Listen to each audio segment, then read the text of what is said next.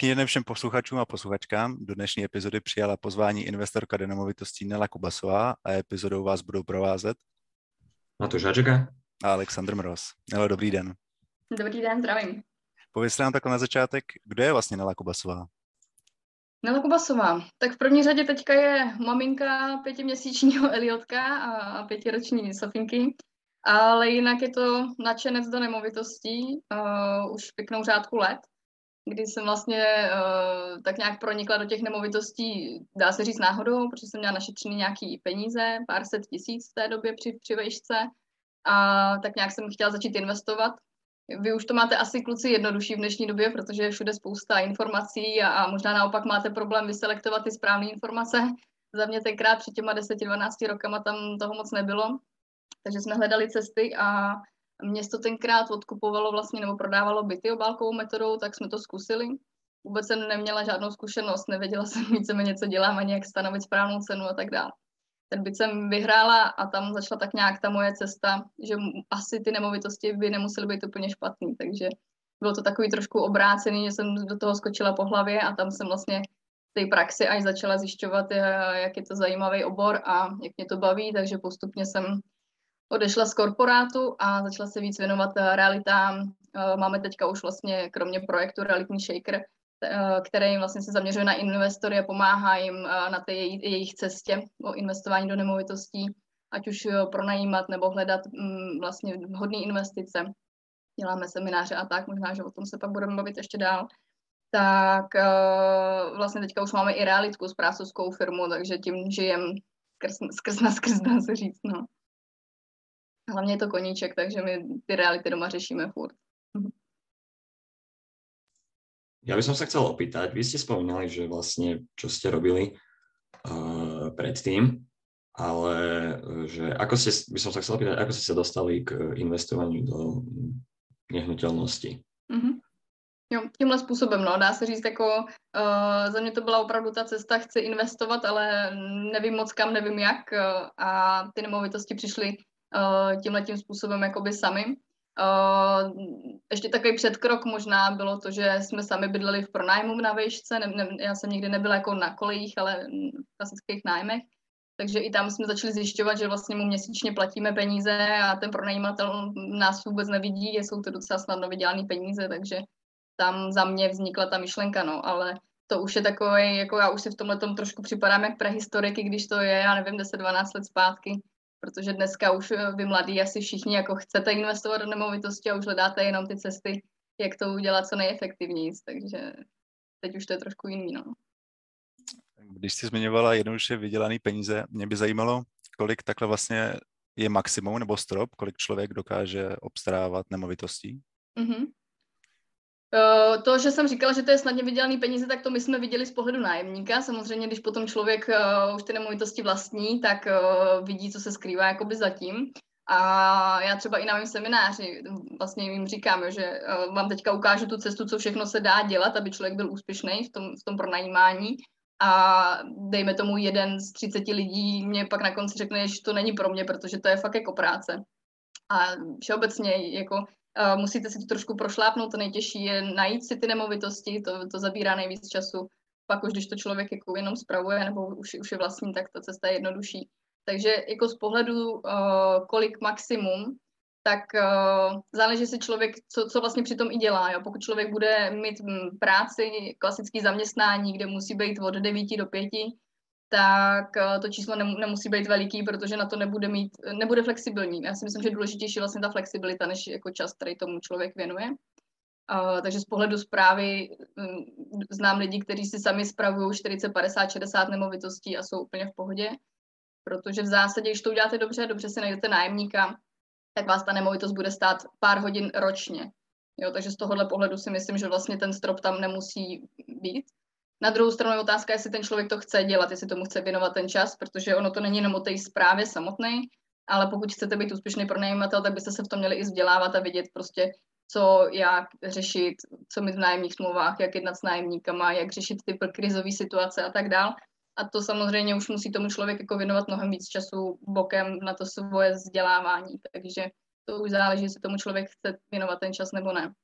A paradoxně možná lidi vlastně, který mají jednu, dvě, tři nemovitosti, tak uh, teoreticky si můžou spíš nechávat spravovat tu nemovitost, než když jich mají třeba deset, protože věnovat právě tohleto gro, i já nevím, pak podáváte daně a další věci, ono s tím je spojený spoustu věcí, tak jako řešit tenhle ten objem práce pro jednu nemovitost je možná méně efektivní, než když už jich máte deset a vlastně tu jednu práci děláte pro deset nemovitostí. Jo. Takže za mě asi nejde říct strop, každý to bude mít hrozně individuální a strop možná vás trošku ovlivní z pohledu hypoték, že vlastně z pohledu bonity, uh, takže záleží, jak to budete financovat. Dá se říct, že dneska samozřejmě s těma vysokýma úrokovými sazbama se teďka do, člověk dostane s běžným průměrným platem i třeba jenom na jednu, dvě nemovitosti. A pak už musí hledat cesty takový alternativnější, který možná nejsou úplně veřejně do podcastu lehce zmiňovatelný, to s tím, aby člověk pak si mohl půjčit ty hypoték víc. No. Takže to už je pak o práci s hypotečním makléřem a řešení těch situací a hledání těch cestiček. No. Ale jako běžně, když se člověk snaží, tak prostě 5, 10, 15 nemovitostí se dá zafi- ufinancovat s, nějak, s nějakou bonitou. Takže pokud to chápu správně, tak základ je to dělat jako dobře a chytře a potom vlastně nemusí být ani žádný takovýhle strop. Jo, jo, pak už je to o té chuti toho člověka, jo, jako někdo, někdo prostě nerad mluví s lidma, někdo jako nerad jedná s nájemníkama, tak pak si prostě vezme uh, ve finále správce i na jednu nemovitost a, a nebude to chtít řešit. A, a někdo, někdo prostě se do toho zamiluje jako my a pak tam si myslím, že ten strop není. Omezuje vás pak ve finále jenom ta, bo, nebo věč, co se jako stýkám, stýkám s těma investorama, tak ve finále ta bonita je to, to, co vás spíš omezí v tom počtu, než to, že byste si řekli, mně už to stačí, anebo já už to nezvládám časově zpravovat třeba. Dobře. Uh, Nelo, ty jsi několikrát zmínila svůj projekt uh, Realitní Shaker. Dokážeš mm-hmm. nám uh, představit, co vlastně všechno dělá? Mm-hmm.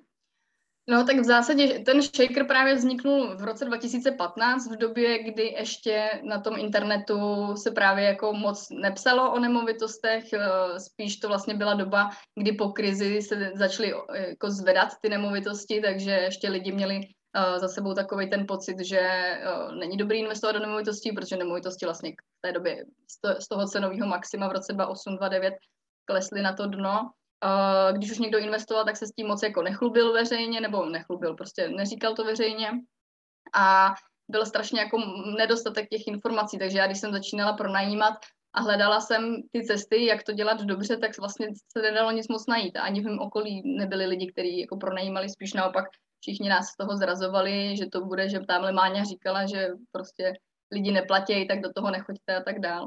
Nedej bože si vzít jako dluh na něco, že jo. A, takže z tohohle důvodu já jsem vlastně založila Shaker, abych kolem sebe vybudovala jako tu komunitu těch lidí, kteří si budou sdílet ty informace, budou si na té cestě pomáhat. A, a měla jsem i pocit vlastně jako předat tu myšlenku, protože pro mě to byl strašný ten, tenkrát jakoby objev, jo. Teď to zase zní jako uh, srandovně, ale přečíst si Kiyosakiho, bohatý táta, chudej táta, pak pár, pár knížek dalších a objevit to, že vlastně existuje nějaký aktivum, pasivum, jak se s tím vůbec dá pracovat a tak dále tak to pro mě uh, byl velký objev a v oko, svým, ve svém okolí jsem vlastně ty lidi neměla takhle naladěný. A, a tenkrát, když ty nemovitosti byly ještě levný, tak vlastně v úzovkách každý si mohl přilepšit k té výplatě a mít jednu, dvě, tři nemovitosti, ty pronajímat a mít z toho krásný pasivní příjem ještě bokem. Takže tuhle tu myšlenku jako jsem chtěla tak nějak šířit mezi lidi, aby se každý uh, měl líp, než by to tak řekla. Dneska už bohužel o tom se asi taky budeme bavit. Uh, ta, ta cesta v těch nemovitostech není tak jednoduchá ale zase o to víc informací teďka zase eh, vy máte k dispozici, takže něco za něco. Dobře. A teďka pro posluchače, kdybyste chtěli uh, být součástí kolektivu nebo naučit se něco nového od zkušenějších investorů do nemovitostí, podle mě můžu říct, uh, tak 22.2., což je úterý, tak poběží na webu realitníshaker.cz sleva na nejen všechny semináře, pokud jsem to pochopil správně, a co vlastně ještě dalšího můžeme najít na, na stránkách Realitní Shaker? Mm-hmm. Tak Shaker vlastně, eh, kromě, kromě té komunity, my, my vlastně tu komunitu budujeme tím způsobem, že když přijde někdo k nám na seminář, tak uh, vlastně máme potom facebookovou stránku pro tyhle lidi, kde se můžou propojovat a děláme i různé jako offline akce, víkendové uh, semináře a, a podobně. Takže to je jakoby jedna ta noha, to, že si vzájemně pomáháme. Druhá noha shakeru, když to tak řeknu, tak je právě, jsou ty semináře, takže když mrknete na web tak tam najdete uh, semináře, ať už pro nějaký začínající, uh, kteří potřebují tak nějak jako popíchnout, jak začít a, a jak to dělat efektivně, až po nějaký odborný semináře pro zkušenější investory typu daně, právě jak na financování, jak nabustovat ty hypotéky, jak na právní věci, development a podobně. Takže máme tam poměrně už dneska širokou škálu těch, těch vzdělávacích uh, věcí, kdy rozhodně se vždycky snažíme vybírat takový speakery, kteří to sami dělají, jsou, jsou z praxe a podělej se vlastně o ty svý, uh, svý zkušenosti. No. Máme tam i videozáznamy, videokurzy, takže dá se tam prostě nějakým způsobem posunout. Je to určitě, jako, jak jsem říkala, dneska je těch informací na, na internetu spousta volně dostupných. K nám chodí hlavně lidi, co chtějí ušetřit čas a vědět, že jsou na správném místě, že prostě za ta efektivita, jakoby, jo, že za pět hodin, dejme tomu, do sebe nalejou tolik informací a správných, ověřených, než když by prostě x, x dní, týdnu vyhledávali na netu. Takže to je asi ta cílovka. No a potom docela uh, velká část shakerů dneska už uh, je vyhledávání vlastně pro investory na míru, kteří tomu nerozumí nebo nechtějí rozumět nebo nemají, uh, jako nepo, nedaří se jim sehnat zajímavé příležitosti, tak vyhledáváme vlastně investorům na míru přímo jakoby koupy té, té jejich investice, takže jim pomáháme tím, aby si budovali to portfolio svých vlastních nemovitostí. Dobře, takže ještě pro posluchače, kdyby vás zajímala jedna z těch nabídek, tak 22.2. poběží na webu realityshaker.cz, sleva 10% a stačí zadat kód Investories, neboli název podcastu. Je to tak? Jo, respektive jakoby tu, tu slevu pro vaše posluchače můžeme dát jako na delší dobu. 22. je uh, můj seminář, takže když budete někdo chtít dorazit poslouchat nějaký moje rozumy a zkušenosti z té praxe mé, tak vás ráda uvidím. Takže ten seminář se koná 22. ale jinak ta sleva investory z 10% můžeme klidně nechat běžet na tom webu další dobu, takže můžete si tam objednat jiný, jiný věci. Dobře, to by bylo super. Děkujeme. Mhm. A Matúši, předávám slovo. Ďakujem ti, Alex. No, ja by som sa ťa chcel opýtať, ty už si načrtla vlastne, čo sa týka z hľadiska nehnuteľnosti, že človek tomu až toľko času nemusí venovať, ale predsa len ako skúsený investorky by som sa ťa chcel opýtať, že ako vyzerá tvoj deň z hľadiska mm, nehnuteľnosti, že mm, koľko času tomu venuješ, či už denne alebo týždenne, alebo mm, až toľko času to uh, nezaberá. Uh-huh. Jo.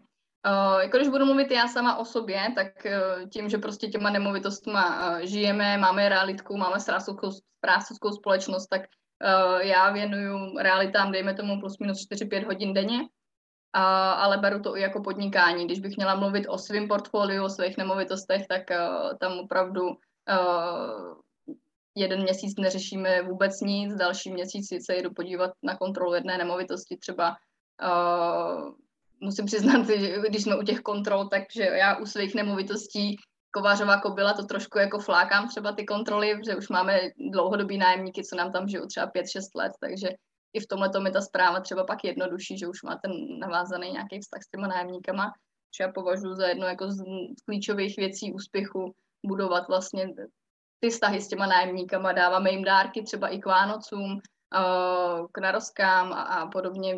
Vídáme se, zajímá nás vlastně, jak se tam mají, jednou za čas jim zavoláme, jestli všechno v pořádku, jo, spíš ten aktivní přístup, než uh, bejt rád, že mě chodí nájem a víc neřešit a nezajímám se o toto, tak asi není úplně ta správná cesta. Uh, no a nejvíc času samozřejmě jako, uh, na tom zabírá to vyhledávání. Jo. Den, každý den jsme na serverech uh, inzertních, uh, furt se jakoby stýkáme s různými lidma a zjišťujeme nové možnosti, příležitosti. Nám se samozřejmě teďka dost daří uh, kupovat, tím, že už v tom jsme dlouho a máme nějaké kontakty, tak právě přes kontakty, takzvaně jako podpultově, když to řeknu. Ale i z té inzerce se pořád dá zajímavě jako uh, kupovat, jo. Takže máme stáhlý apky inzertních uh, serverů, vlastně Bazoš, S-Reality a podobně na, na mobilu, a sledujeme, kdykoliv tam pípne nějaká notifikace, tak jestli tam je něco zajímavého, protože když zase chcete kupovat přes ty inzertní servery, tak je strašně důležitá rychlost a pak další věci, ale, ale ta rychlost je jedna z těch prvních, takže člověk je v tom furt, dá se říct, no. Takže pokud budete v té akumulační fázi, když to řeknu, kdy ještě jako nakupujete a vyhledáváte ty příležitosti, tak to fakt může být jako denodenní práce. A když jsi zmínila vyhledávání nemovitostí, tak hmm. dokážeš poradit posluchačům, kde se tak eh, nejlépe vyhledávají informace? No, Hele, jako uh, jsou různé skupiny, když si vygooglíte, nebo vygooglíte na Facebooku, nebo nevím, jak se tomu říká, prostě zadáte na Facebooku, tak je spoustu různých skupin nemovitostních, uh, což podle mě je fajn jako pro inspiraci, ale samozřejmě tím, že si tam uh, radí běžní lidi, když tak řeknu, tak nikdy nemáte tu kontrolu, jestli ty informace jsou správné. A to já vnímám dneska jako jedno z takových těch nástrah, nebezpečí, nebo jak to říct, protože na internetu se dozvíte spoustu věcí, které jsou jenom třeba, které můžou být správné, ale už vám neříkají to B, třeba jo, nebo je to jen taková ta polopravda, no, takže uh, za mě je to lepší jít k těm ověřeným zdrojům, uh, takže jako když, když budu řešit daně, tak nebudu řešit daně v těchto skupinách, kde mě bude řešit, kde mě bude radit like, ale budu prostě za daňařem jo, a podobně, takže záleží na jaký typ informací se ptáš, když by to byly odborné věci typu uh, problémy s nájemníkem a tak dále, tak to vždycky řešíme s právníkem. Už máme samozřejmě svoji praxi taky, už vím, jak se to řeší, ale vždycky, jakmile máme nějaký problém typu právní, jdeme za právníkem, daňový, jdeme za daňařem, jo. takže na těchto věcech i nešetřit peníze. To už jsem si taky prošla svoji cestu, kdy se člověk snaží jako ušetřit, kde to jenom jde v vozovkách a pak vás to ve finále bude stát víc peněz, takže na těch odborných věcech jít za odborníkem. No. A pak, jako když bych měla být konkrétní, tak já nevím, třeba z pohledu analýzy trhu třeba, když byste chtěli kupovat nemovitosti, tak eh, je super prostě sledovat ty servery inzertní, kde zjišťujete nějakou jako hladinu cenovou, ale samozřejmě to neznamená, že za kolik se to tam inzeruje, za tolik se to prodá, takže je potřeba to sledovat i, jak je tam ten inzerát dlouho, v jaké kvalitě třeba, který, který i uh, realiták to nabízí, jo, protože uvidíte, když začnete sledovat jako jednu tu nějakou mikrolokalitu, na kterou se zaměříte, tak uvidíte, že i každý realiták bude schop, jinak schopný prodávat jinak rychle, takže si tam třeba i můžete, to je jeden z typů, dejme tomu, vytipovat ty horší realitáky v úvozovkách, a zaměřit se jako na jejich inzerci, protože tam spíš třeba koupíte pod cenou, než od někoho šikovného, který tomu dělá homestaging a profi fotky a je si moc dobře vědomý toho, že umí prodávat nad, jakoby, nad trhem třeba, jo, nebo za ty lepší ceny. A když si děláte analýzu jakoby u těch cen, tak je pak dobrý tohleto kombinovat s cenovými mapama, které jsou z reálných eh, tržních, eh, z reálných jakoby, tržních cen, to znamená inzertní cena, co máte v těch eh, serverech, tak je jedna věc, ale dneska nebo byla doba loni, kdy se prodávalo naopak výrazně nad, takže to, co bylo v serverech, tak stejně ještě nebyla tržní cena, protože to šlo nad. Možná přijde doba, kdy zase naopak teďka se třeba bude inzerovat ještě furt za vysoké ceny a bude se prodávat lehce pod těma eh, inzertníma cenama. Takže potřebujete i zjistit, za kolik se to reálně prodalo. Můžete zavolat těm realitákům, za kolik reálně to nakonec prodali. Můžete zajít na katastr a nechat si vyjet kupní smlouvu, za kolik se to prodalo a podobně. No. Těch technik je pak víc. Jsou cenové mapy, třeba cenová mapa.org je vlastně cenová mapa z reálných tržních cen, uh, za kolik se ty nemovitosti prodávají a podobně. No. No a pak sledovat, sledovat ten trh všeobecně, co se děje. Dobře, dobře. Takže pro tip, uh, zaměřit se na horší realitní makléře, ale zároveň uh, nešetřit na odborné pomoci. Tak. Dobře, Říkám mě... to všechno obšírně, ono to je tak jednoduchý takhle říct jednou větou. ne, snad to nějak nezjednodušu. To, to jo, ale ne, jo, jo, Jasně tak. A ještě ty jsi v některých podcastech eh, zmiňovala, že dříve se vyplatilo, nebo pokud jsem to pochopil správně, že dříve se vyplatilo třeba chodit víc na dražby, protože tam právě se dalo koupit uh, nemovitosti pod cenou, ale že v posledních letech, kdy je ten boom, tak vlastně už tam i chodějí ty neskušený lidi a ve finále ta dražba nemusí být vždycky ani lepší, než třeba to najít někde na uh, S-reality a takhle. Mm, mm. A tak otázka zní, jaký jsou vlastně takhle všechny způsoby, kde se dají koupit nemovitosti, jako S-reality, dražba a takový. Jestli jsou ještě nějaké jiné možnosti. Mm-hmm. Uh, určitě jich je spousta. Uh, samozřejmě já nevím, jestli tady je jako cílovka víc těch začínajících investorů nebo, nebo těch zkušenějších. Předpokládám, že ta cílovka tady je spíš ty začínající, takže uh, jako jsou, jsou cesty typu pak jít jako po exekucích a aktivně vyhledávat ty lidi, nějaký rozesílky a podobně, ale to úplně nepředpokládám, že by dělal jako začínající investor. Uh, za mě ta, ta cesta jako pro ty začínající je rozhodně začít v těch serverech, jo, protože jakmile začnete chodit na prohlídky, uh, začnete se potkávat s těma realitákama, tak tam ten trh jako nejlíp nasajete a, a nej, dávám to jako podle mě tu nejlepší školu na začátek, abyste neudělali tu chybu. Když už pak půjdete do těch dražeb, exekucí, insolvencí a další věci, tak tam už uh, samozřejmě s tou neznalostí můžete jako udělat špatný obchod, třeba protože si ne všechno prověříte. Uh, jo, dražby můžou to být, uh, může to být nějaké aktivní vyhledávání typu jako, že buď udělám nějakou rozesílku přes poštu, když to tak řeknu, že prostě pošlete hromadný, hromadně jako více dopisů, nebo u těch mladších si dokážu představit, že si oběhnete pár schránek, možná to udělat víc cíleně, že si vytipujete, kde třeba, já nevím, vidíte, že nemají záclony, kde to třeba není obývaná ta nemovitost, jo, jít víc jako cíleně. U těch mladých si dokážu představit garáže, že, jo, že může být dobré, dobrá nemovitost na začátek, protože dneska, když budete chtít začít investovat do bytů, tak člověk potřebuje, když se budeme bavit o nějakých menších lokalitách, typu 10-15 tisíc obyvatel, ale furt nějak jako investičně zajímavých lokalitách, tak ty nemovitosti tam stojí plus minus, když to hodně zjednoduším, od 2 milionů výš. Takže člověk při 80% hypotéce potřebuje plus minus 400 tisíc, plus nějaký peníze na opravu, nějakou rezervu a tak dále, takže třeba plus minus půl milionu potřebujete na to, abyste začali investovat do nemovitostí v těchto lokalitách. Když to ty garáže se dají pořídit, zase když to hodně zjednoduším, tak třeba plus minus 200 tisíc napříč tím trhem. Samozřejmě se dá sehnat i zajímavějc, ale tak baj oko. Takže tohle může být taky docela dobrý začátek, uh, jít přes ty garáže a zase je to na vás, jakou cestu si tam najdete, buď budete čekat, co spadne do inzerce, což samozřejmě těch garáží není moc, anebo je aktivně poptáte, najdete si, kdo je, jsou vlastníky v dané kolonii garáží třeba, zkusíte se s nimi nějak skontaktovat. Jsou různé cesty. Dáte lístečky na garáže třeba. OK.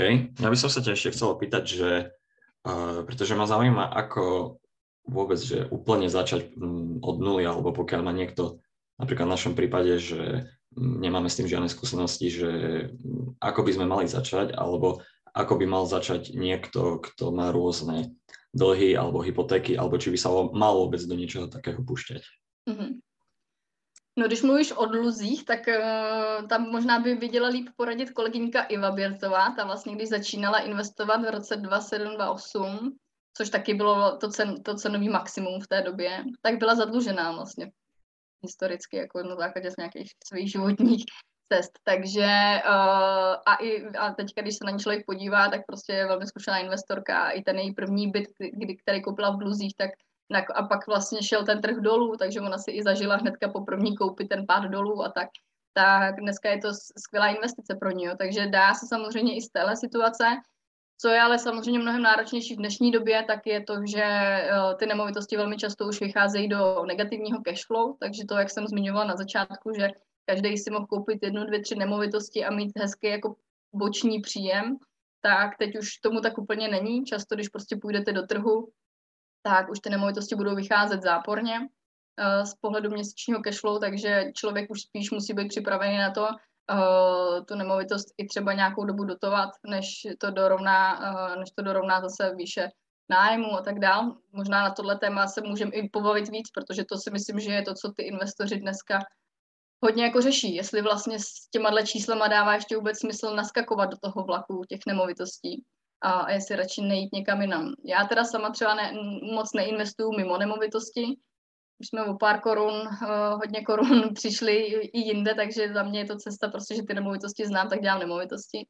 A, a v zásadě dneska už tomu člověk podle mě musí přistupovat tím způsobem, nebo ještě jinak to řeknu, aby to bylo taky srozumitelnější. Za mě dlouh, dlouhý léta byla cesta nemovitostí čistě jenom výnos řeším, kolik mám výnos z pronájmu a na základě toho já jsem se rozhodovala, jestli to nemovitost koupím nebo ne. Když jsem začínala investovat, měli jsme 10-12% výnos eh, z pronájmu, vlastně z toho cashflow.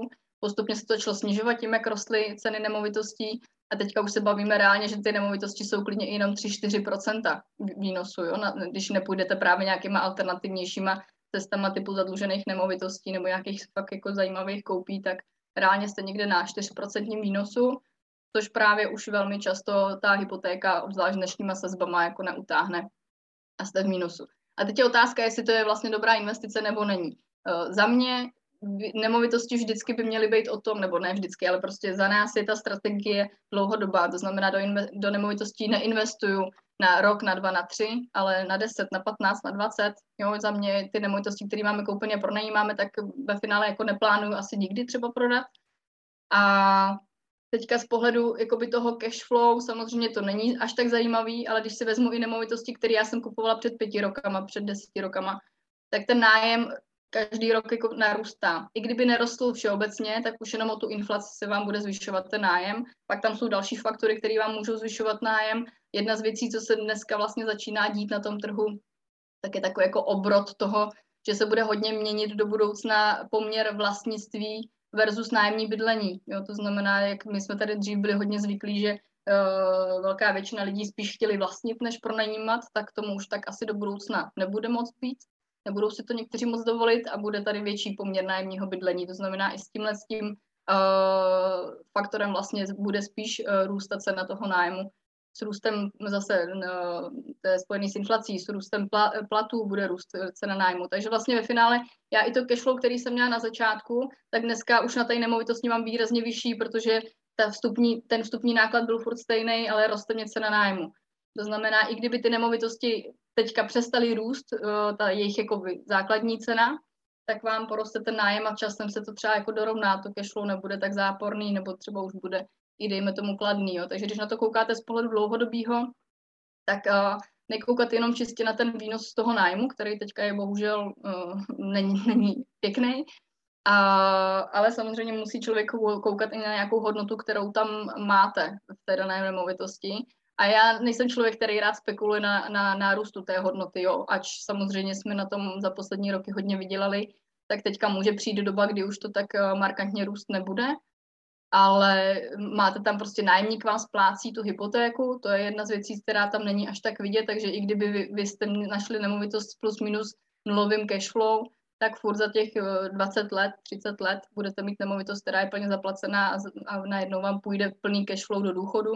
Jo, takže už jenom, když na to koukáte tímhle způsobem, tak si myslím, že i, i s tím záporným cashflow to může dávat smysl, ale samozřejmě strašně záleží na dané jako situaci toho investora, jestli si to může dovolit, protože je to výrazně rizikovější. Vlastně když se ještě, když byla doba, kdy se dali najít nemovitosti 7, 8, 9% na tom trhu, tak jsem vlastně učila na semináři, že jako nechoďte do záporného cashflow, jo? je to nebezpečný, protože nikdy nevíte, co se na tom trhu stane, kdy zrovna třeba přijdete o práci, nebudete schopný tu, dotovat tu nemovitost, zrovna může být trh třeba i dole o 10, 20, 30 budete potřeba prodat tu nemovitost a ani třeba vám to nepokryje uh, celou tu hypotéku, kterou na to máte vzanou.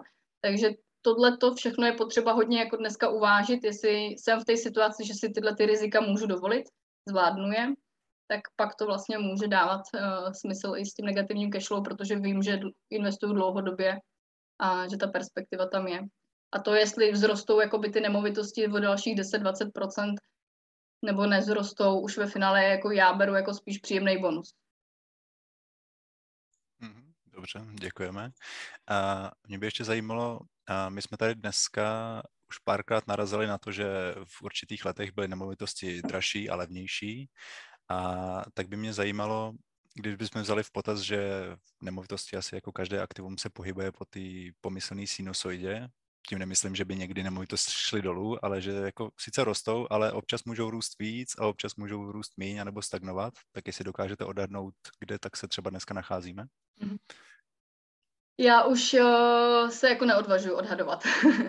je, bylo období v roce, já nevím, 2017, 2018, 2019, kdy já jsem si říkala, tyjo, to už nemůže prostě růst do nekonečna, to už musíme být někde jako na té na výši. Uh, některé nemovitosti jsem i prodala, abych jako realizovala ten zisk, protože už jsem nevěřila, že to moc poroste. A, a naprosto jako úplně zbytečně. Jo. Jednak ten trh je pomalej, pomalej se reaguje. Takže když přichází krize, tak se nemusíme bát, že nemovitosti do měsíce spadnou o 30%. Jo, takže třeba tenkrát úplně zbytečně jsem prodávala. A to beru jako z, z zásadních chyb svého investování. Takže za mě ne, asi ne, nechci, nechci jako odhadovat. Jsou tady nějaký faktory, které nasvědčují tomu, že by nemovitosti prostě uh, neměly klesat, to všichni víme, prostě stavební zákony, nedostatek bytů a, a tak dál. A pak zase pomalují hypotéky, že jo, nebo respektive tím, že zvedají sazby, tak si myslím, že ten trh by tím mohli zpomalit. Ale je to taky otázka, jak ten trh na to zareaguje. že co vidíme v rámci realitky a v rámci jako celé republiky, co se bavíme s kolegama, tak, nebo i developeři vlastně říkají různé analýzy, tak na hypotéku kupuje zhruba třetina trhu, dejme tomu, a v dnešní době už hodně velká část lidí má tu hotovost, má tu cash, jo, je spoustu peněz ještě furt mezi lidma.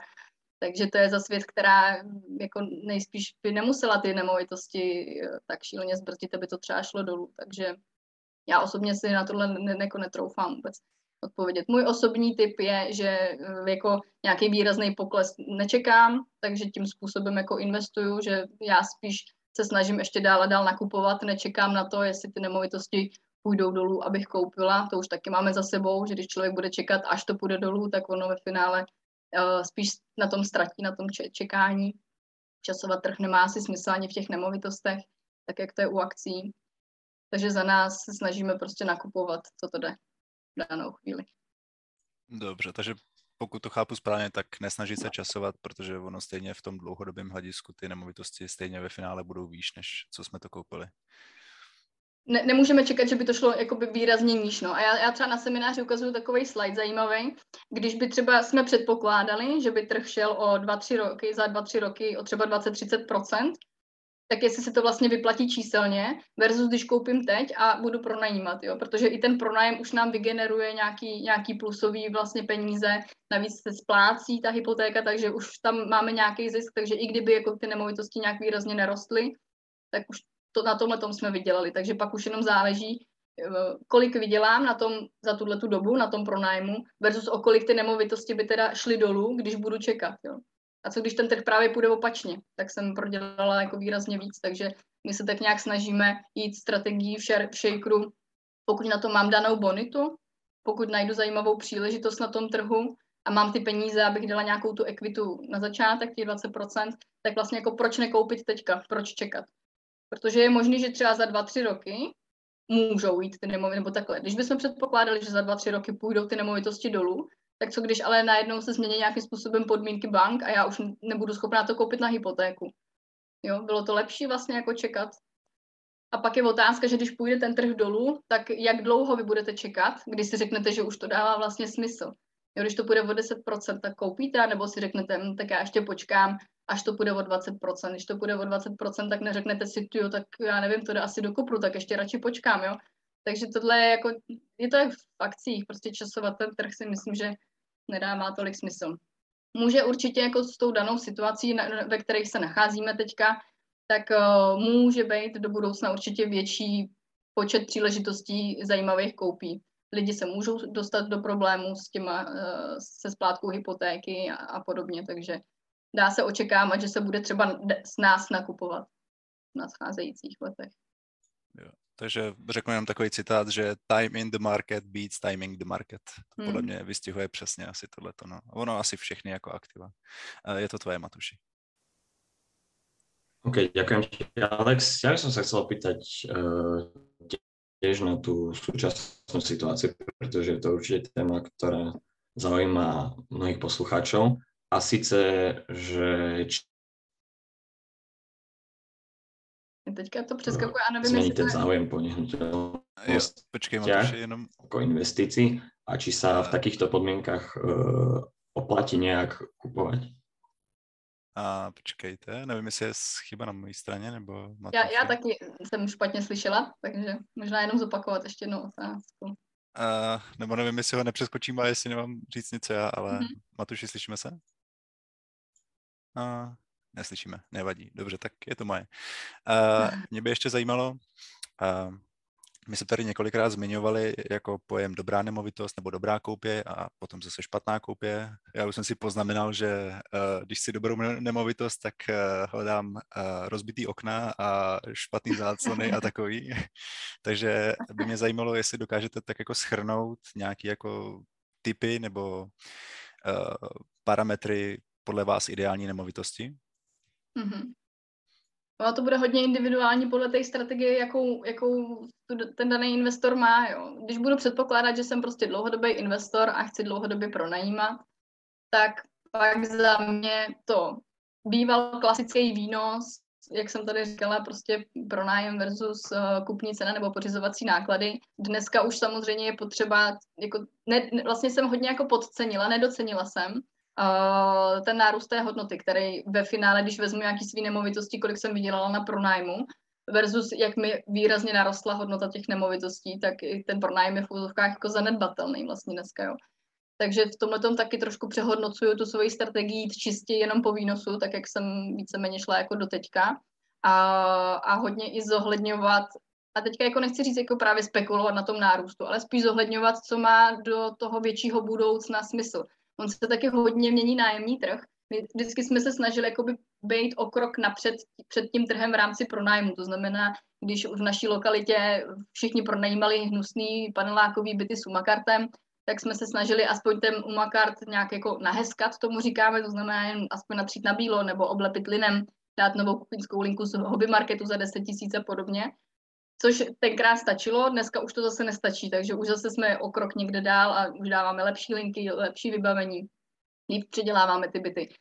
Tahle ta strategie nám docela dlouho jako stačila vlastně na to, aby jsme dobře pronajímali uh, a hledali slušní nájemníky, ale dneska, jak je na tom trhu už strašně moc těch lidí, těch investorů, a vlastně to nejsou ani investoři, jsou to prostě běžní lidi, kteří se našetřili nějaký obnos, na nově slyšeli, že je inflace a že by měli uh, začít investovat do nemovitostí, no tak prostě jdou a jdou si koupit nějakou nemovitost. Jo. S tím se setkáváme strašně často v té realitce. Musím říct, že třeba, já nevím, sedm možná z deseti lidí, co si jdou koupit nemovitost u nás, v naší lokalitě, nebo prostě ty naše nemovitosti, které prodáváme, tak uh, jsou lidi, kteří si to chtějí koupit prostě na pronájem, jo, chtějí do toho uložit ty peníze. A, a těma lidma se ten trh jako strašně mění, protože to jsou lidi, kteří nejdou tolik po výnosu. Oni si to ani neumějí spočítat, nebo prostě neřešejí to. A ani neřešejí uh, jako ty náklady, které do toho vlastně dávají takže ty byty jsou moc hezký, jo, a už najednou ta strategie, už, už jako oni jsou před náma, dá se říct, nebo prostě na tom trhu je strašně moc bytů všeobecně, protože najednou se začalo hodně pronajímat a zároveň hezkých bytů. Takže uh, jedna z těch faktorů za mě to bylo právě uh, snažit se být před tím trhem a dělat jako byty, byty hezký a být lepší než ty ostatní pronajímatele, což už teďka je poměrně jako těžký. Uh, takže potom hodně se zaměřovat, lokalita byla samozřejmě důležitá vždycky, ale právě možná jako zkusit vychytat uh, takové lokality, které mají ještě nějaký potenciál. To znamená, my třeba tolik nechodíme do lokalit, které už uh, jsou vyhlasní, že jsou super a že jsou nejlepší, že se tam dobře pronajímá, ale spíš se snažíme vyhledávat lokality, kde ještě teprve ten, ten boom jako je čeká, když to řeknu. Já třeba už na semináři už pár let říkám, že všeobecně jako středočeský kraj je velmi zajímavý z toho pohledu, že postupně ty lidi se z té, Prahy budou víc stěhovat do okolních měst a třeba i dojíždět za tou prací do Prahy. Takže snažit se tam uh, vychytat nějaký tenhle ten trend, uh, nebo i v rámci té lokality, v rámci toho jednoho města. Bude určitě nějaká lokalita, nějaká, nějaká čtvrt, nějaký sídliště, který Eh, nebo ani ne sídliště, ale prostě nějaká zanedbaná čtvrť, která se může jako obnovit a najednou tam ten potenciál nárůstu té ceny může být mnohem větší. Jo, to znamená, nesnažíme se spekulovat všeobecně, že trh poroste a my díky tomu budeme vydělávat, ale spíš eh, jít tomu jako naproti tím, tímhle způsobem. Zamyslet se možná i jako nad otázkou novostavba versus panelák, protože uh, jako doteďka my máme taky portfolio postavený hodně z, z panelákových bytů, ale musím říct, že za poslední dobu jsme uh, nakupovali víc novostavby. A to jednak z toho důvodu, že si myslím, že jsme vychytali ten trend a možná ješ, ještě to jako dobíhá, ještě se nám občas daří vyhledat uh, vlastně jako projekty, kde ty developeři ne tolik, nechci říct, že neodhadli trh, ale prostě mají, mají tam různý důvody, proč to dávají za nižší ceny. A nižší ceny nechci říct, že to je levnější než panelák, ale daří se nám najít i projekty, kde třeba ty, uh, ty byty, ty novostavby stojí podobně na metr čtvereční jako panelákový byty. Jo, takže to byl třeba jeden z důvodů, proč my jsme dne, jako teďka se zainvestovali víc do těch novostaveb, kde jsou ty příležitosti ještě teďka poměrně zajímavé, protože ta masa těch lidí šlo, šlo do panelů. Šli na in, do inzerce klasické, ty neinvestoři, když to tak řeknu, šli do klasické inzerce a kupovali prostě to, co se tam nabízí od realitáků, tím, že nezjišťovali nějaké další informace. Takže ty paneláky tím letím se strašně jako vyšponovaly cenově vysoko a, a u nás uh, prostě, a když možná jsem ani neřekla, odkud jsem, že nebo když říkám u nás, tak to jsou východní Čechy, uh, Pardubický kraj. a, a u nás, a nejen u nás ve finále, tohle to platilo pro celou republiku, se ty paneláky vyšplhaly, ač to třeba nebylo vidět z oficiálních tabulek, tak prostě jednotlivě to pak šlo vidět, že ty, ty paneláky se kupovaly opravdu za ceny podobný těm novostavbám. Novostavby zase mají nevýhodu, že musíte rok, dva čekat, než se to dostaví třeba, ale tím vám zase potom se zhodnotí na konci, i kdyby ten trh nerostl, tak tím, že ta novostavba je dostavěná a vy jste si to v uvozovkách vyseděli, tak na konci uh, ten byt má určitě vyšší hodnotu, než když kupujete jenom něco, co je na papíře a musíte dva roky čekat.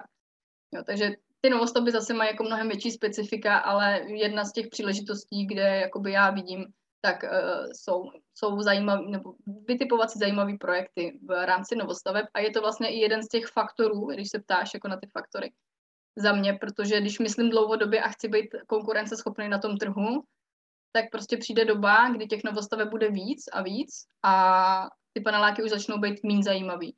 A i v rámci realitky se toho vlastně s tím setkáváme, že čím dál víc ty lidi ty panelové domy jako odmítají, že nechtějí je kupovat, nebo tam nechtějí jít bydlet, mají preferenci třeba cihlových nebo těch novostaveb. Čímž nechci říct, že jako už doba paneláků je za zenitem a už prostě nekupujte paneláky. Jo? Pokud najdete takový, který dává výnosový smysl, jo, super, běžte do něj ale možná mi trošku i diversifikovaný to portfolio a poskládaný už i z těchto jako typů uh, je fajn, protože do budoucna se vám to bude s nás asi pronajímat. Takže jako není to žádný, jako když to schrnu, tak není to žádný jako moudro, prostě furt řešíme lokalitu, furt řešíme výnos, furt řešíme potenciál nárůstu do budoucna, kde to má to, ten větší potenciál. Jestli okay. Som sa chcel opýtať, e, verím, že už je mám počuť v poriadku. Mm. A ohľadom uh, súčasnej situácie by som sa ťa chcel opýtať jednu otázku, pretože verím, že určite mnohých poslucháčov to zaujíma. A síce, že či momentálne v časoch, kedy nám rastie inflácia, že je nejaký väčší záujem o uh, kúpu nejakých nehnuteľností ako investície a či sa v takýchto podmienkach vôbec oplatí nehnuteľnosť kupovať a, alebo no a prenajímať ju a na čo by sme si mali dávať pozor. Mm-hmm. Jo, já jsem to tady už jako lehce zmínila, jo. Tím, že roste inflace a ty jsi vlastně byl odpojený, když jsem to zmiňovala, tím, že prostě na nově a všude už zmiňují, že e, nemovitosti jsou ten bezpečný přístav a všichni investujte tam, tak e, tohle opravdu zapříčinilo to, že strašně moc lidí do, do těch nemovitostí šlo Jestli to je dobře nebo ne, těžko, těžko říct. Samozřejmě ty, co už zainvestovali předtím, tak se na té vlně teďka vezou, že nám vyšponovali ty nemovitosti tímhle způsobem.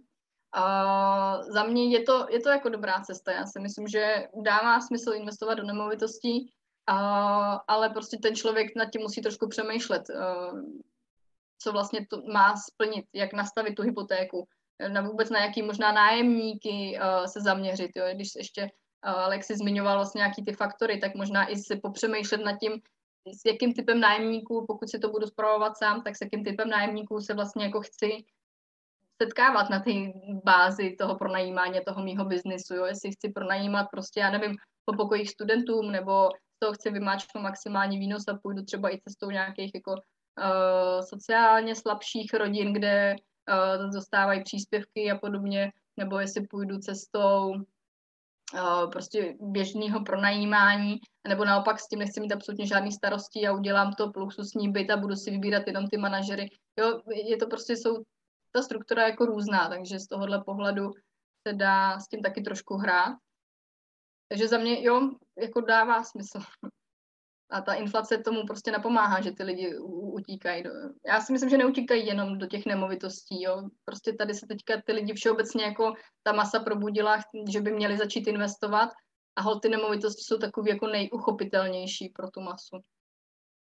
Nej, nejjednodušší možná i bych řekla z toho investování já bych ti nechtěl vkládat slova do úst, ale myslím si, že právě v jednom podcastu si říkala, že uh, nejlepší nájemce je důchodce, který už právě uh, je v důchodu a vlastně nehrozí, že vám to nějak zničí, ještě se vám jakoby o ten byt bude starat a mm-hmm. že pokud to je takhle jako správně, jestli to pamatuju dobře.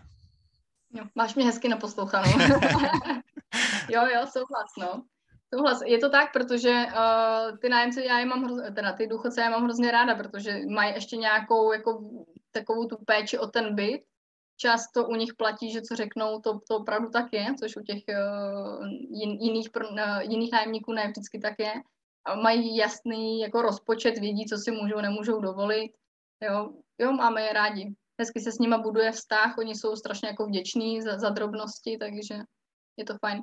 A právě jakoby, když si řeknu, že můj nájemník bude teda důchodce například, tak už zase i podle toho by potom měly následovat ty moje další kroky jako výběru té nemovitosti. Jo? To znamená, pokud teda chci důchodce, no tak si nevyberu byt v cihlové zástavbě ve druhém patře, kde není výtah, jo. Budu se snažit hledat byt teda s výtahem, s nějakým bezbariérovým přístupem, ideálně, aby měl sprchu a ne vanu, jo, a už pak jdu do takových těch jako víc detailů konkrétních, abych uspůsobila jako trošku na míru uh, ten byt těm, těm lidem, se kterými jako chci potom jednat, no. Když jsme zmínili toho dobrýho nájemce, tak mě by ještě zajímal pravý opak. Nechci jako po tobě, abys říkala, kdo je špatný nájemce, jenom spíš uh, jestli bys dokázala říct uh, nějakou jakoby odstrašující historku, proč je dobrý si vybírat dobrýho nájemce, jinak se vám může stát právě tohle, co se ti právě třeba stalo. Nějaký jeden příklad. No, uh, asi bych neřekla, jako kdo je špatný nájemce, protože v různých sortách uh, jsou jako ty lidi různý ale naprosto stěžení je prověřovat ty nájemce. Takže můžu mít maminku s dětma a může být super, nebo to může být právě průšvih, můžu mít mladý pár a může to být super a může to být průšvih. Jo. Takže vždycky je naprosto stěžení uh, to prověřování, ta lustrace, ať už jako takový to opravdu uh, tvrdý prověřování přes data, to znamená exekuce, insolvence, dneska všechno je dostupné, všechno najdete na pár kliknutí.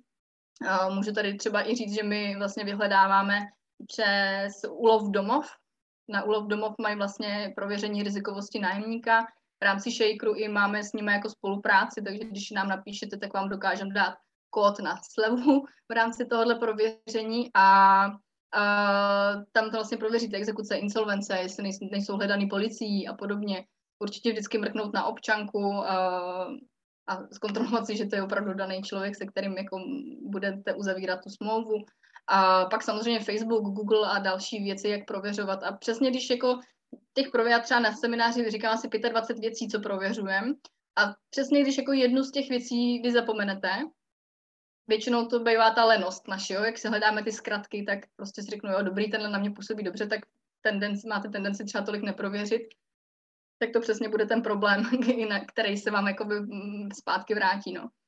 Jednou se mně například stalo, že jsme prově, uh, nebo ne, ne, nedoprověřili úplně plně paní na Facebooku a nastěhovala se nám do bytu a to vlastně uh, byl byt, kde jsme měli jakoby v bytovce, kde ta bytovka nám patřila, to znamená, jako měli jsme i ty nájemníky v ostatních okolních bytech a do, do pár dnů nám začali volat, že prostě strašný, že tam je hrozný burger v noci a že tam dělají různé party a další věci a že ty lidi už se tam i začínají bát, ty naši okolní nájemníci.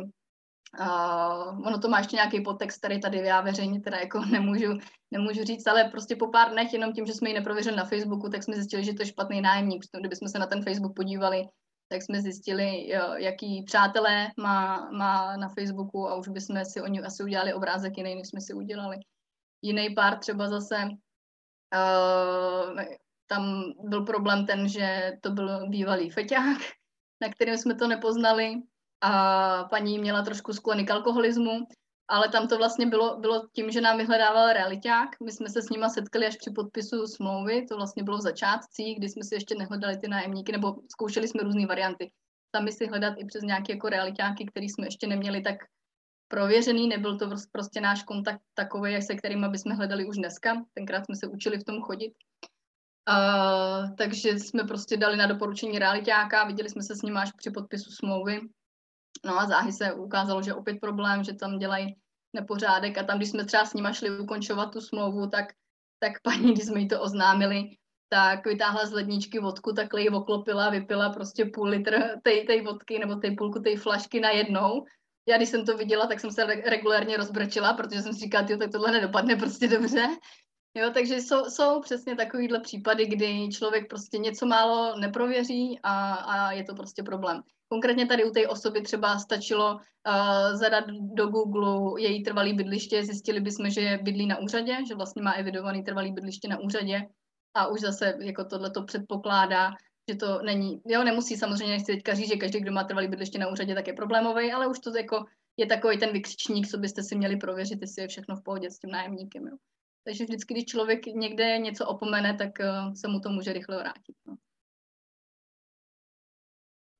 Okay, ja by som sa ešte k tejto téme chcel spýtať, pretože určite znie to zaujímavé, že uh, či pri takýchto nájomníkoch um, ako rieši vôbec takú situáciu, ako si opísala, že sa tebe stala, že či proste nejak sa vyvárovať, okrem toho, že si vyhľadáme na Google alebo na Facebooku nejaké informácie o nich uh-huh. a ako to riešiť, že či ukončí zmluvu proste, alebo možno nejak to sa snažiť odkomunikovať a že či je problém to nejak vlastne ukončiť, alebo proste končí sa zmluva a tým to hasne. Tak regulérně v rámci mezích zákona to může být problém. Když narazíš na nájemníka, který si je velmi dobře vědomý svých práv a umí je velmi šikovně uh, využívat, tak uh, pak to vlastně jako může být problém, uh, který můžeš řešit klidně jako soudně rok, dva, než se domůžeš nějakých svých práv. Takže to je takový ten největší strašák asi pro najímatelů.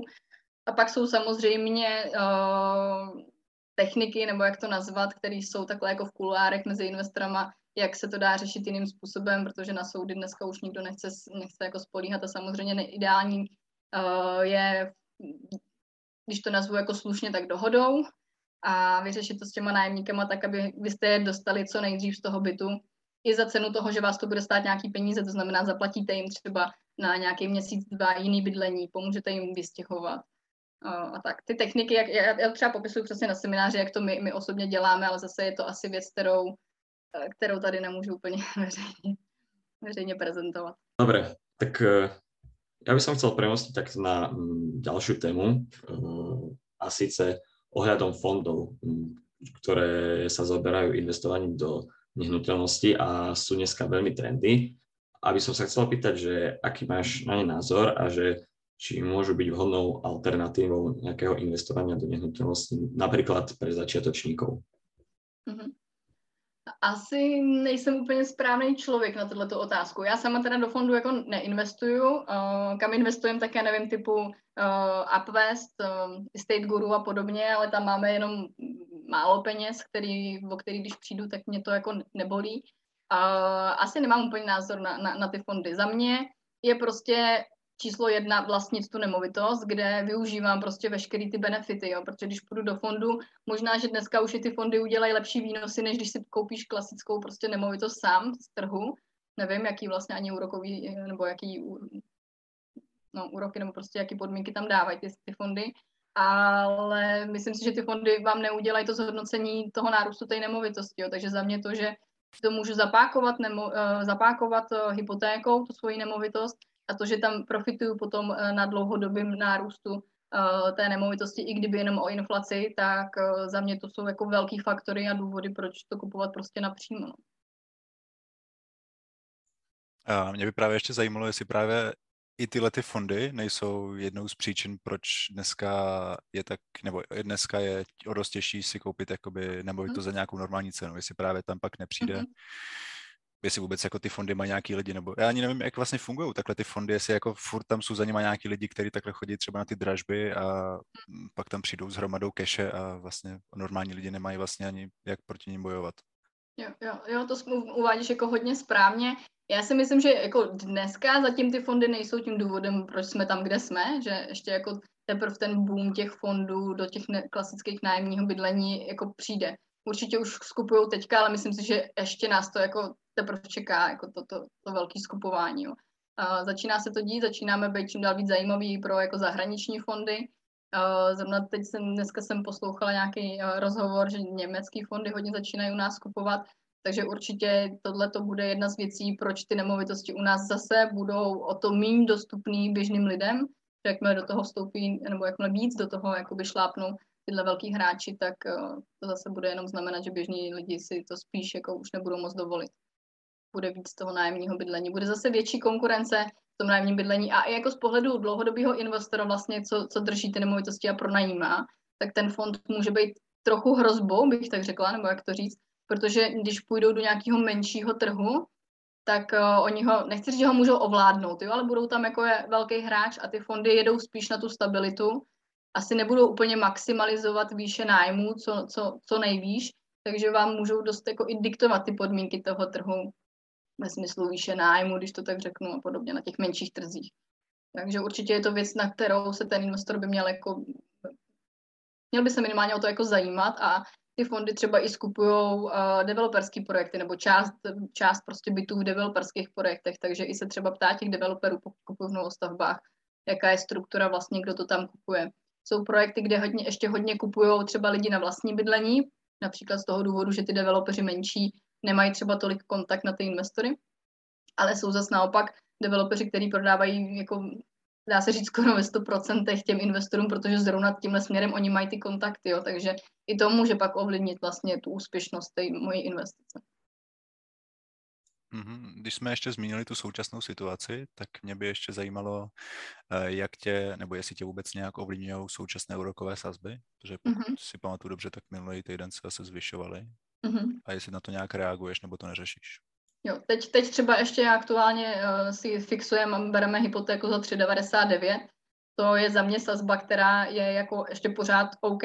Já vlastně už x let na semináři říkám, že i když jsme tady měli sazby dvouprocentní, tak například v roce 2008 byla sazba plus minus 5-6% a dlouhodobě ty sazby, když si vezmete fakt jako já nevím 20 letý horizont, tak uh, jsou třeba kolem 4-4,5%. Jo. Takže za mě spíš ta situace těch 2% byla Eh, výjimečná a bylo to super a nabustovalo to, co to šlo, tak to byla paráda, ale jako smířit se s tím, že když ty sazby budou 4%, tak je to taky OK. Jo, si myslím, že je naprosto jako legitimní. Samozřejmě je to jako nepříjemný v tom, že když ještě tady bereme nějaký omezení DTI, DSTI, kolik mě půjčej uh, banky, tak čím vyšší sazba, tím vyšší splátka, to znamená, že o to méně mě vlastně jako v tom hromadném součtu půjčí, jo, tak to je to je věc, která, eh, která nás třeba omezuje v tuhle tu chvíli, ale já, jako, dokud prostě můžete pákovat, tak za mě ta sazba není z toho dlouhodobého pohledu, není ten klíčový element, proč bych se jako rozhodla, jestli investovat, neinvestovat, jestli si tu hypotéku vzít nebo ne. Uh, myslím si, že ty sazby nevydrží, uh, teď už budeme prostě někde třeba kolem 5%, možná když půjdete do trhu si jako vzít tu hypotéku, tak takovéhle sazby si myslím, že jako časem půjdou dolů, nebo aspoň o tom se jako teďka už mluví, že vlastně neplánují tu ty sazby držet takhle vysoko dlouhou dobu, takže je i předpoklad, že když uh, za rok, za dva, za tři budete refinancovat, tak, tak třeba ty sazby zase budou o něco níž. Takže abych si z toho nějak jako extra hlavu nedělala. A Dobře. už vlastně i ty lidi jako učím právě, jak jsem zmiňovala už x let, tak učím, aby s tím počítali s tou situací vlastně, jo. Takže pokud si brali dvouprocentní uh, hypotéku před dvouma, třema rokama, tak jsem vlastně říkala, ať si i spočítají, co kdyby jim ta sazba zrostla na 4-5%, jestli jim to ta nemovitost utáhne, jo. Takže i už připravovat to portfolio na to, aby ty sazby mohly být vyšší.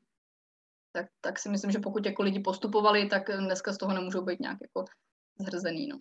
A ty vysoké sazby teoreticky můžou zase přinášet nějaké příležitosti do budoucna u lidí, bohužel, kteří to jako nezvládnou a budou třeba muset prodat, tak tam zase můžeme pomoct mi koupit.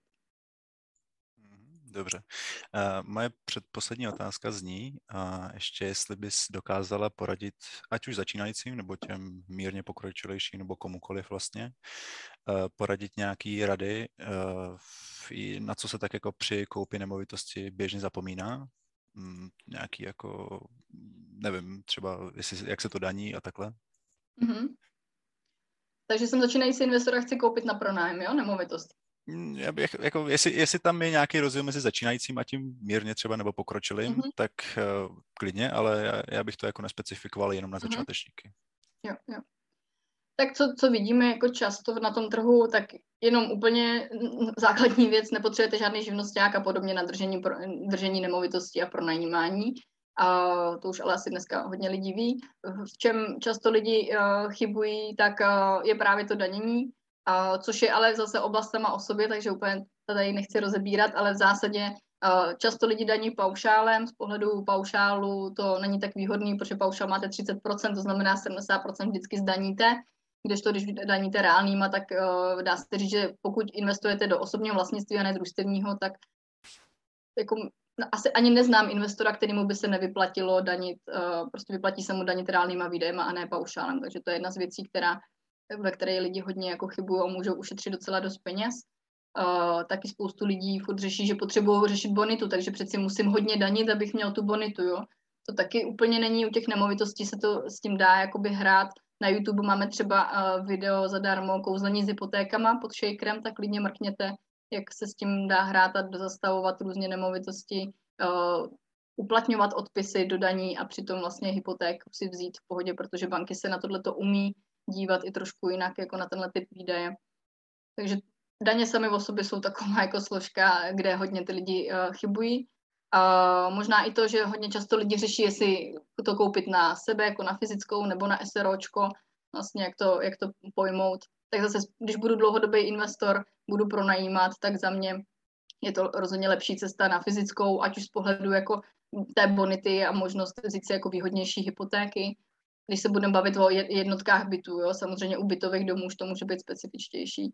A tak další věc, co je dost výrazný faktor u toho SROčka, je to, že vy vlastně nejste, o, nejste osvobozený od daně potom při následném prodeji.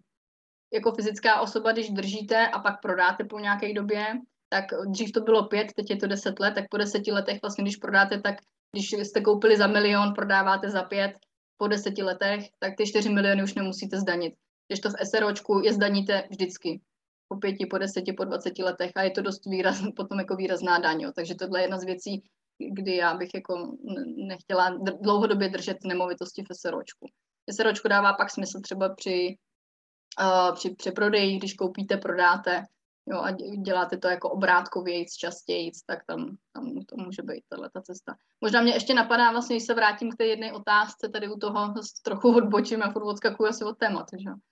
Uh, když jste říkali, jako jak začít vlastně investovat do nemovitosti, když nemám peníze, že jo, nebo když, když mám ty dluhy, uh, tak někdo zase může být šikovný třeba v tom vyhledávání těch nemovitostí, uh, ale nemá na to tu cash, tak se prostě spojit s nějakým investorem, kterýmu budete vyhledávat, on to bude financovat, budete chodit do nějakých společných obchodů a tam právě si myslím, že jsou super ty přeprodeje, jak rychle naakul, naakumulovat ty, ty peníze vlastně. I, a to může být ve finále právě i pro lidi, co ještě chodí do školy na vejšku, že najdete i příležitost s nějakým investorem, do toho půjdete na půl, vy to zařídíte, pomůžete mu s prodejem a zisk si rozdělíte 50 na 50 třeba, tak to může být jedna z cest, jak poměrně jako rychle naakumulovat peníze na tu třeba první koupité nemovitosti na dlouhodobý držení.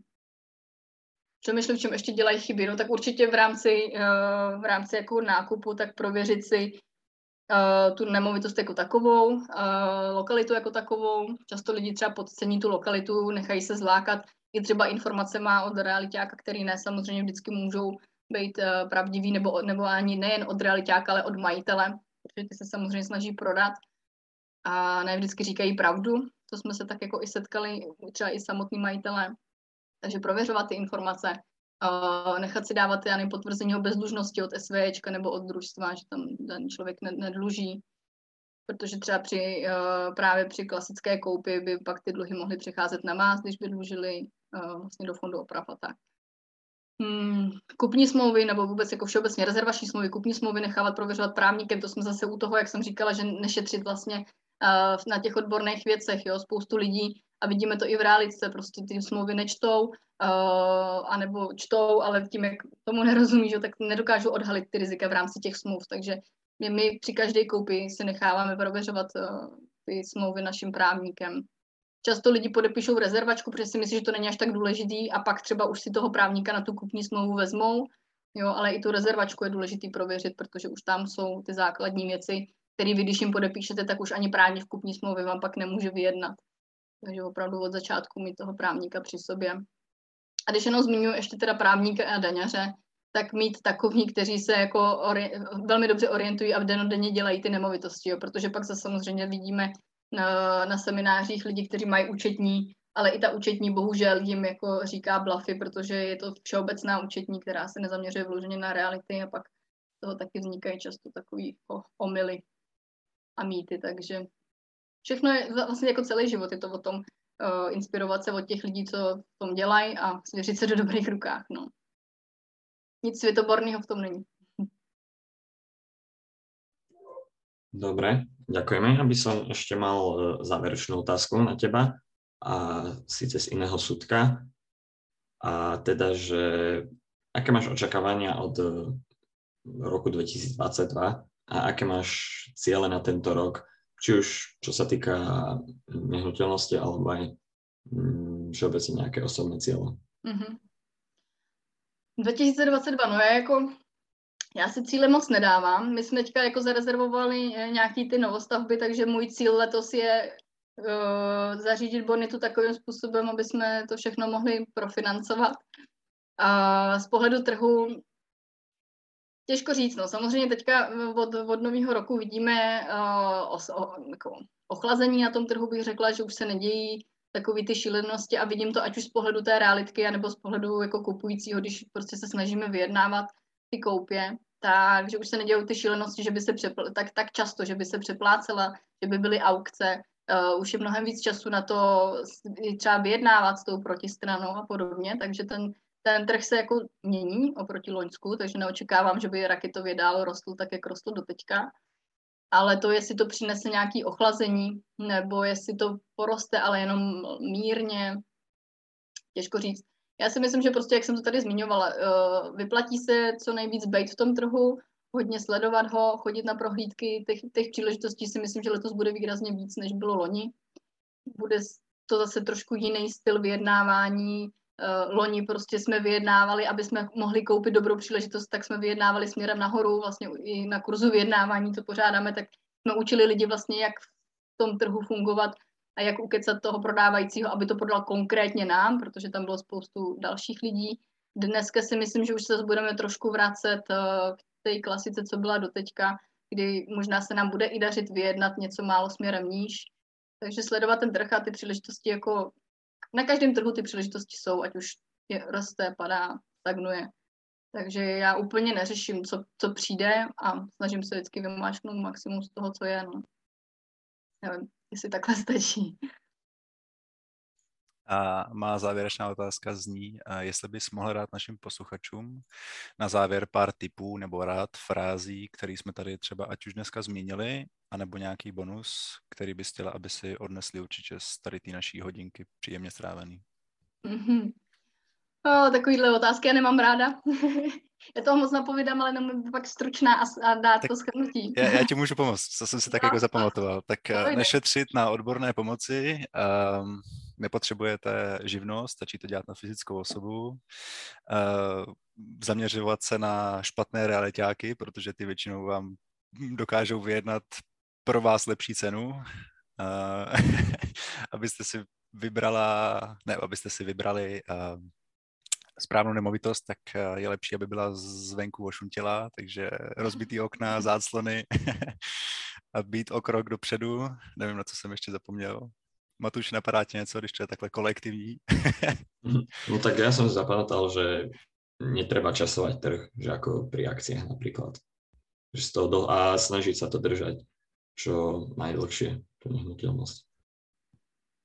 Je pravda, že vlastně já nelituju asi žádné nemovitosti, co jsem koupila. Neříkám, že všechny byly skvělé koupě, a, ale minimálně jsem se na tom jako skvěle naučila, i kdyby to nebyla tak, tak skvělá koupě. Ale lituju toho, co jsem prodala vlastně, jo. Takže za mě uh, ty nemovitosti opravdu dávají smysl z dlouhodobého pohledu. Uh, a čím dřív do toho naskočíte, možná to je taková jako ještě rada, čím dřív do toho člověk naskočí, tak tím jenom dobře. Jo, když budete furt čekat, kdy ten trh půjde dolů a kdy to dává smysl a, a tak, tak pročekáte a ve finále si myslím, že na tom budete tak jako tak hůř.